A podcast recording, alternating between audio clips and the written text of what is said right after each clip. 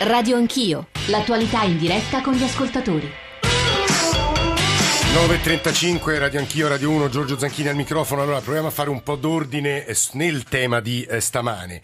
Costi della politica, tre capitoli, eh, spese regionali, vitalizi degli ex consiglieri, secondo capitolo finanziamento pubblico ai partiti, stipendi dei parlamentari, terzo capitolo il tetto, 240.000 euro lordi netti, poi vedremo come. Che cosa abbiamo detto sinora con i nostri ospiti? Che il 10 ottobre, sono tutte notizie che rubo al Fatto e al Messaggero che in questi giorni sono tornati a occuparsene perché sono successe cose, i nostri ascoltatori peraltro le sottolineano e ci invitano a parlarne. Il 10 ottobre c'è stato stata una conferenza dei 20 consigli regionali italiani che ha deciso di alzare, anzi ha invitato le regioni ad alzare a 65 anni l'età di accesso al vitalizio e di tassare per alcune centinaia di euro i vitalizi in pagamento. Le regioni che finora sono passate ai fatti varando una legge sono Lombardia, Trentino, Molise e Lazio, tra le altre anche Piemonte, Campania e Toscana sono addirittura d'arrivo. Al fatto rubo invece la notizia sul numero degli ex consiglieri, sono 3.200, costano 170 milioni l'anno l'anno alle regioni, ma ce l'aveva detto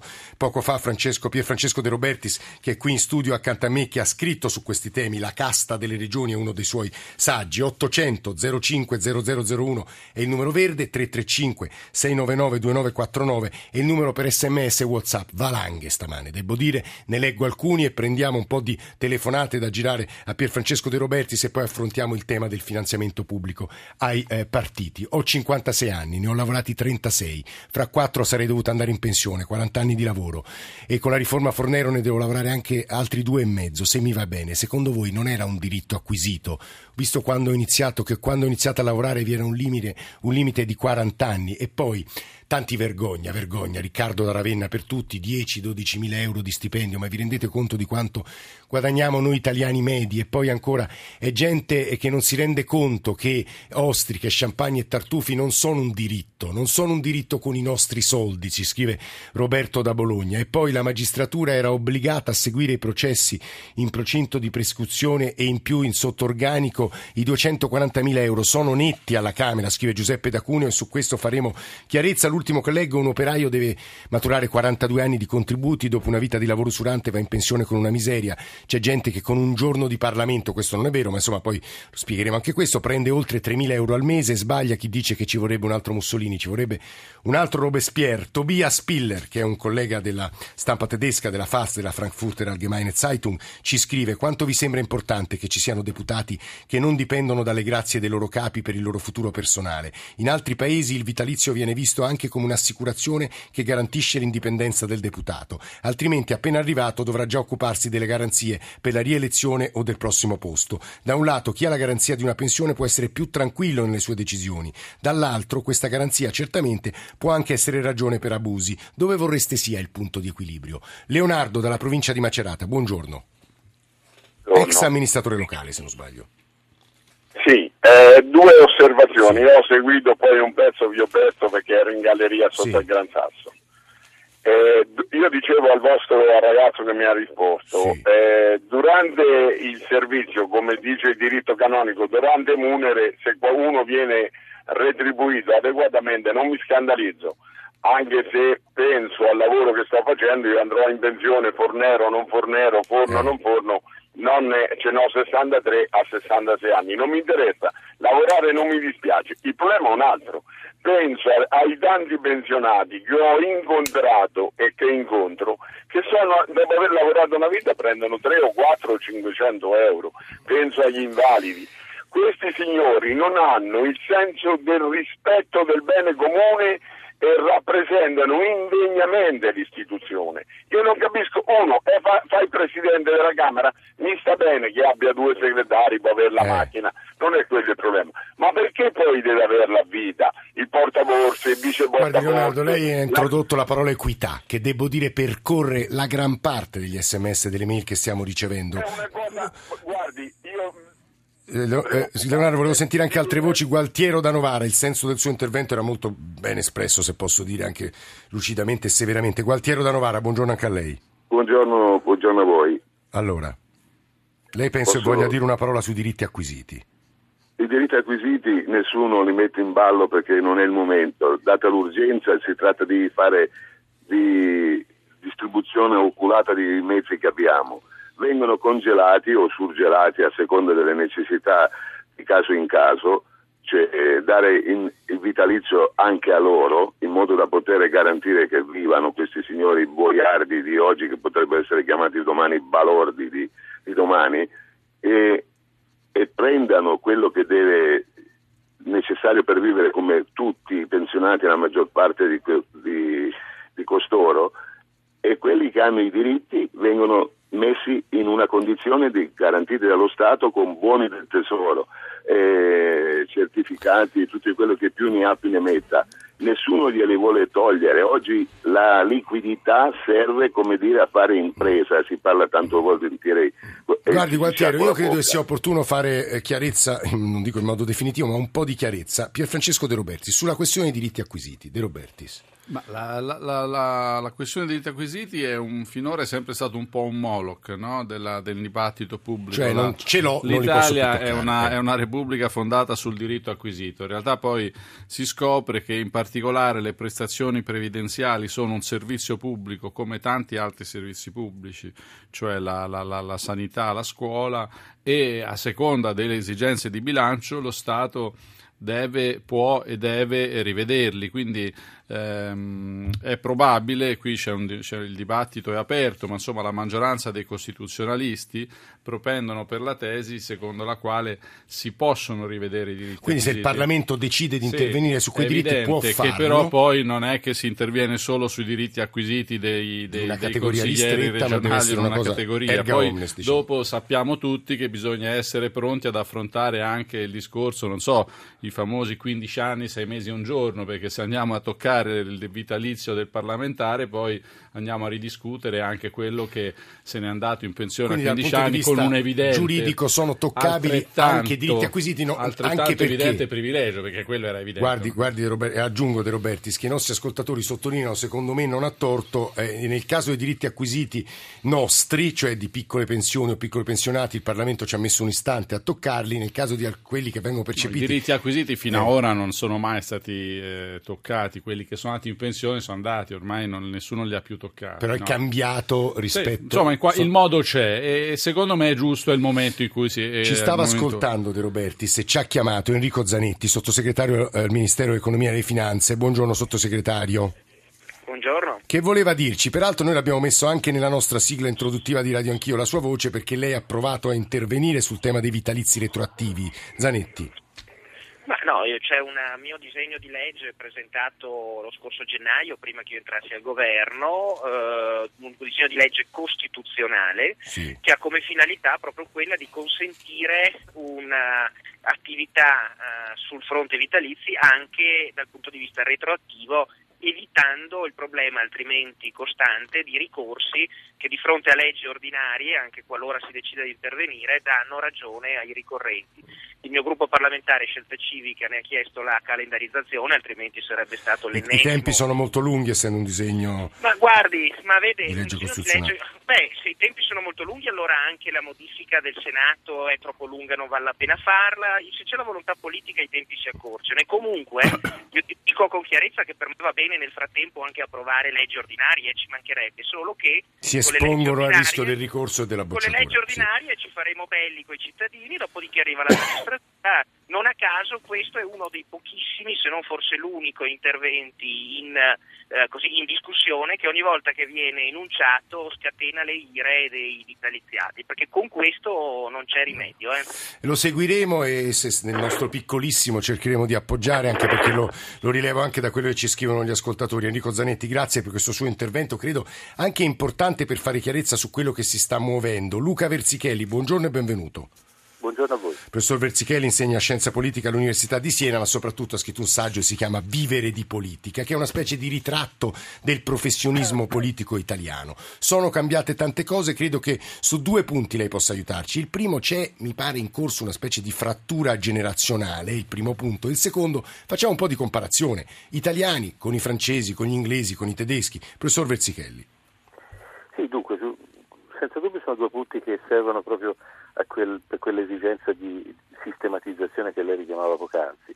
Eh, innanzitutto il, il, punto che è emerso in questi anni è eh, la non sostenibilità della distanza tra vitaliziati, eh, usiamo questo termine anche se in realtà eh, dovremmo guardare complesso dei benefici della politica, i costi sono un insieme, eh, un numero incredibile no? di, di, benefici dati a, a vario titolo eh, e dall'altra parte invece le generazioni che non hanno, che sono generazioni per le quali appunto come si diceva poc'anzi eh, i diritti non sono non solo acquisiti e abbiamo dei casi palesi di diritti acquisiti che poi eh, sono stati ritirati, ma anche diritti mai acquisibili. Ecco, visto che questa, eh, questa, questa frattura esiste.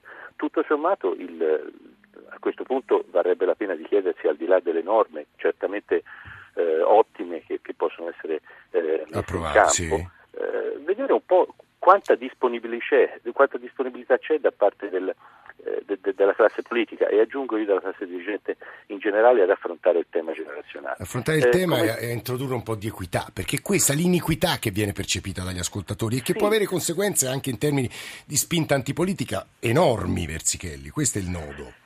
Sì, a volte dico anche con i miei studenti che una raccomandata prende meno tempo di una legge. Eh, c- alcuni di questi benefici possono essere, eh, come dire, assolutamente eh, passibili di rinuncia eh, unilaterale sì. e mi riferisco naturalmente ai benefici lights che però sono tutti quei benefici famosi esentasse che hanno costituito i giochetti con i quali dicendo che si tagliava, penso alcune regioni in particolare anche dopo la fase di diciamo così, d'Italia, anche sì. dopo il decreto Monti hanno cominciato a gonfiare diciamo, la, la, componente esentasse. Professor ecco, Pezzichelli, l'altro punto è quello della comparazione. Gli altri paesi sono diversi da noi?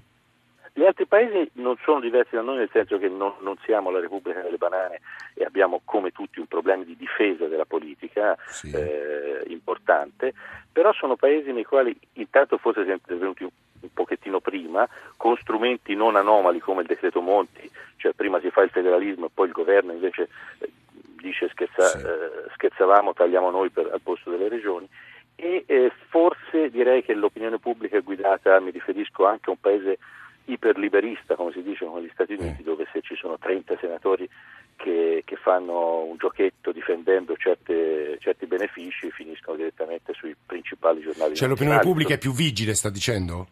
Sono opinioni pubbliche tendenzialmente più vigili e anche con un'attenzione mediatica, eh, non voglio dire migliore perché è brutto dire che, che, i media sono più o meno capaci, ma indubbiamente sono più abituati a, un, a, un, a controllare a i loro politici. Esattamente. Questo ha fatto bene Luca Verzichelli, Vivere di politica, il suo saggio, a usare questa espressione. Sto per salutare Massimo Villone e Laura Bottici, però Pier Francesco De Robertis, essendo lui responsabile della redazione romana di Quotidiano Nazionale, allora a noi giornalisti forse un'accusa può essere mossa ci accompagniamo questo coro di indignazione e lamentele, però non siamo forse capaci di attaccare i singoli, scoprire i rimborsi fasulli, eh, riuscire a vigilare quello che poi il cane da guardia dovrebbe fare. Credo che in questo caso, eh, tutto sommato, il mondo giornalistico, poi a volte si fanno delle semplificazioni, però insomma non, non aveva mh, mm, molto sbagliato nella, nella sua suo, nella sua funzione. Ricordo che il termine casta è stato coniato da,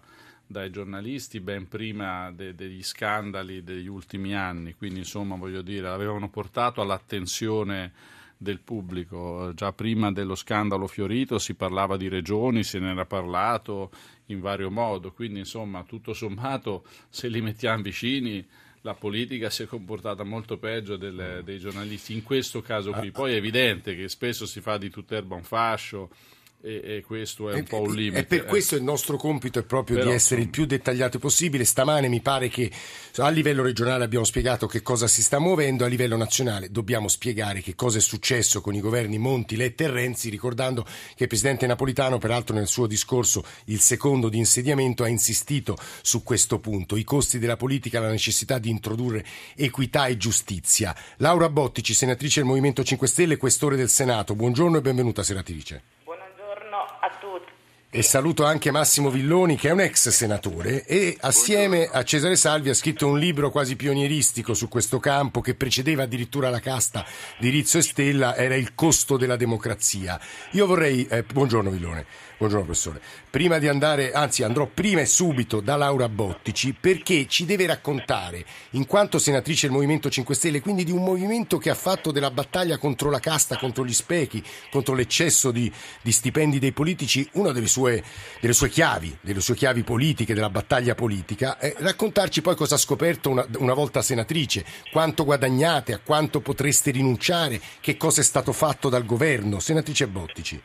Allora, io in qualità di questore intanto ho rinunciato all'indennità aggiuntiva e quindi percepisco solo quello che percepiscono i i senatori normali. Cioè quant'è, senatrice? Allora, in totale sono 14.330 euro, suddivisi tra l'indennità parlamentare che oscilla tra i 5.000 e i 5.300 a seconda dei carichi familiari, più 9.330 euro di rimborsi che sappiamo benissimo che sono esenti tasse. Sì, questo è importante dirlo. Eh, e ribadirlo perché? Perché non c'è nessun controllo. Io ho presentato sul nostro cioè sulla nostra piattaforma Lex un disegno di legge in cui si chiede la modifica del, cioè dell'articolo sui rimborsi per farli tassare sia a livello provinciale, regionale e nazionale. E questo cioè, come andrebbe a funzionare? Se tu mi uh, rendi conti pubblicamente ogni spesa spese, che certo. tu fai, la quota che non spendi o la restituisci o io te la tasso come reddito. Perché noi sappiamo benissimo che alcune fortune di ex politici statistici si basano anche su quello Guardi Laura Bottici, tornerò subito da lei perché con Massimo Villone dobbiamo, e lo dobbiamo agli ascoltatori soprattutto perché ci chiedono chiarezza su questo punto, raccontare a partire dalla scheda iniziale di Alessandro Forlani che ci raccontava quanto eh, prendevano all'indomani della seconda guerra mondiale, mi pare i partiti venivano finanziati se non ricordo male un 45 miliardi di lire, oggi l'ultimo rimborso è stato di 72 milioni di euro e il governo Monti, Letta, eh, soprattutto Monti e Letta hanno introdotto, e Renzi da ultimo, hanno introdotto delle modifiche che portano a un taglio graduale dei rimborsi, ogni anno mi pare una percentuale intorno al 20-25%, fino ad arrivare al 2018 con il, l'assenza totale di rimborsi e il finanziamento pubblico diventa figlio di erogazioni liberali e del 2 per 1000 per chi voglia farlo, corretto De Robertis più sì, o meno sì, questo siamo. percorso. E allora chiedo due cose a Massimo Villone, anche alla luce di quanto vi dicevo prima, ha scritto e studiato ed è un ex senatore. A, la politica costa, è demagogia chiedergli di fare dei sacrifici? B, il percorso pensato da Monti, Letta e da ultimo Renzi che porterebbe all'americana a finanziare la politica soltanto con erogazioni liberali o attraverso il 2 per 1000, quindi noi cittadini senza rimborsi ai partiti, è giusto come percorso, professor Villone? Ma io credo che sia solo parzialmente giusto, ovviamente l'intento di eh, ridurre i costi della politica in sé è assolutamente condivisibile, ci sono margini per farlo. Um, non c'è dubbio alcuno che la politica abbia un costo, un costo giusto certamente esiste ehm, ed è anche a mio avviso oh, corretto pensare a un finanziamento pubblico della politica. Il sistema americano che si vorrebbe introdurre in Italia sì. è un sistema che in quel paese suscita molte critiche enormi e molte critiche perché ovviamente poi chi mette soldi nella politica si aspetta qualcosa dalla politica, quindi in realtà è un modo indiretto di influenzare la politica e di eh, come dire, alterare i pesi relativi. Però Villone, allora che limiti dovremmo introdurre per evitare i rischi che abbiamo sperimentato sulle nostre pelli in questi decenni? Ma in intanto se ci fosse diciamo, un finanziamento alla politica dovrebbe essere commisurato alle spese effettive, cosa che in passato non, non era. Noi abbiamo avuto un periodo in cui il, il finanziamento pubblico si commisurava a, a, entità virtuali, per così dire, no? addirittura agli elettori. Non, eh, dovrebbe essere invece un costo commisurato a quello che un partito effettivamente spende e, e nel, nel, divenire la politica sì. per, per, per, sedi, manifestazioni e, e, quant'altro e non ovviamente per gonfiare le tasche di questo o di quello come purtroppo invece molto spesso abbiamo visto è avvenuto e poi dovrebbe essere un costo assoggettato a regole effettive di trasparenza e di visibilità. Il punto è la trasparenza e la rendicontazione di tutto, che credo esatto. in parte sia stato introdotto, professor Villone, a livello in regionale. Parte, no, no, in parte è stato introdotto, però eh, non ha evitato, perché poi i sotterfugi, quando si fanno le regole c'è, c'è, ovviamente sempre la via di bypassarli in qualche modo, si è visto a livello regionale come è andato a finire, ma è una via da percorrere fino in fondo, nel senso che è un work in progress, non, non c'è da pensare che una volta fatta la regola abbiamo risolto il problema, no, bisogna starci appresso, bisogna vedere come funziona, bisogna vedere qual è il punto debole, bisogna essere pronti a correggere i punti deboli. E io introduco. E questo non si è fatto. E questo non si è fatto. A questo punto torno dalla senatrice eh, Laura Bottici, Movimento 5 Stelle, anche questore del Senato. Senatrice, solo per sapere, so che avete votato contro rispetto alla riforma Renzi sul taglio graduale dei rimborsi fino all'annullamento nel 2018. Per voi è giusto che il pubblico, cioè noi, finanzi la politica? Senatrice. Allora, noi come movimento ci basiamo solo sui cioè sulla raccolta fondi che, che effettuiamo online. In rete. Il, sì. il problema principale è che, come si stava dicendo prima, fatta una regola, poi bisogna controllarla. Ma se poi le regole le fanno chi sarà da controllare, secondo voi lo inseriranno sempre un, un escamotaggio o no? Finché noi non avremo persone serie che sono dissociate da tutti gli affari che vanno poi a normare, non riusciremo mai a fare delle regole serie. Il problema principale è questo, cioè è proprio il politico italiano che deve cambiare, perché noi siamo entrati come cittadini e spesso ribadiamo che siamo solo cittadini comuni all'interno di... Però senatrice, così dicendo lei non ha nessuna fiducia nei suoi colleghi in Senato, alla Camera di altri partiti, anche nella loro onestà e capacità di mettersi nei panni del cittadino normale. Mi pare molto pessimista come atteggiamento, se posso dire. Allora, senatrice. io ho fiducia in quei soggetti che quando vedono che le norme che stanno per votare sono sbagliate si alzano e votano no ma mm. non mi sembra che questo stia accadendo. Cioè noi abbiamo visto ultimamente sul provvedimento Sblocca Italia in cui alcuni senatori erano uh, con, cioè, contrari ma hanno votato la fiducia. E allora dov'è poi lì il sentirsi vicino al cittadino? Mm. Guardi, Senatrice, io ringrazio molto lei, eh, ringrazio molto il professor Villone e vorrei chiudere in un minuto e mezzo leggendo un post che ci ha appena mandato un ex consigliere regionale del Friuli Venezia Giulia, consigliatura 93-98, è stato anche assessore e a lungo presidente di un gruppo consiliare. Non ho mai avuto alcuna conseguenza amministrativa o penale per atti deliberativi, non godo di alcun, né godo né godrò di alcun vitalizio né pensione, avendo riscosso la quota parte dei contributi versati nella legislatura nel 98. Ho scelto di farlo, dopo aver contribuito ad approvare all'inizio della legislatura 94 una norma regionale che introduceva la possibilità di opzione tra regime tradizionale e rinuncia con riscossione. La norma successivamente è stata abrogata, ma il messaggio che voglio far passare è se si vuole si può. Però De Robertis, le chiedo, non è possibile che riposi tutto, diciamo, sulla buona volontà o buona onestà dei singoli? Noi dobbiamo avere delle norme. Ma certo che ci vogliono, perché poi eh, uno, fa, uno ha buona volontà e gli altri 99 eh, si nascondono, quindi insomma problema è l'enorme, come diceva prima la, la, senatrice Bottic, ad esempio lei ha citato questo dato di 9.900 euro, 9.900 euro di rimborso mensile, sì. ma è una roba non assurda. Tassato, non, non tassato, tassato, cioè perché poi lì dentro c'è il discorso del portaborse, ma questa è una cosa di cui si parla da anni, di obbligare eh, la, il parlamentare a dichiarare questo non si è mai fatto. Per Roberti, cosa... fermiamoci qui. Adesso c'è il GR1 delle 10, ma ci sono talmente tante mail, sms e telefonate che dobbiamo leggere ascoltare che davvero varrà la pena di sentirsi insomma, il prima possibile, se posso, se posso dire così. 335 699 2949 per i vostri sms e i vostri whatsapp. Adesso parleremo soprattutto dei 240.000 euro di tetto.